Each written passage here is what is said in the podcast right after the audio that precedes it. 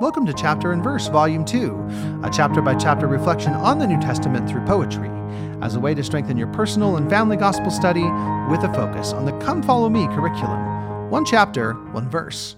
My name is Michael D. Young, and today we have a text based on 1 John 2. The focus verses for this text are 1 John 2 15 through 17. Love not the world, neither the things that are in the world. If any man love the world, the love of the Father is not in him.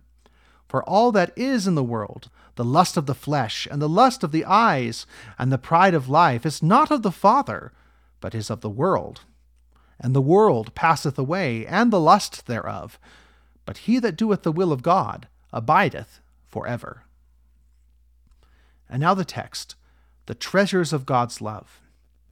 All mortal thanks and praise cannot the treasures of God's love repay. The blessings that his hand has wrought do not fade or pass away. His mercy I must not forget. His grace will grow to fill my debt.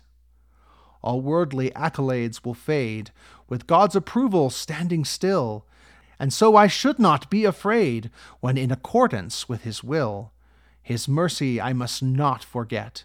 His grace will grow to fill my debt.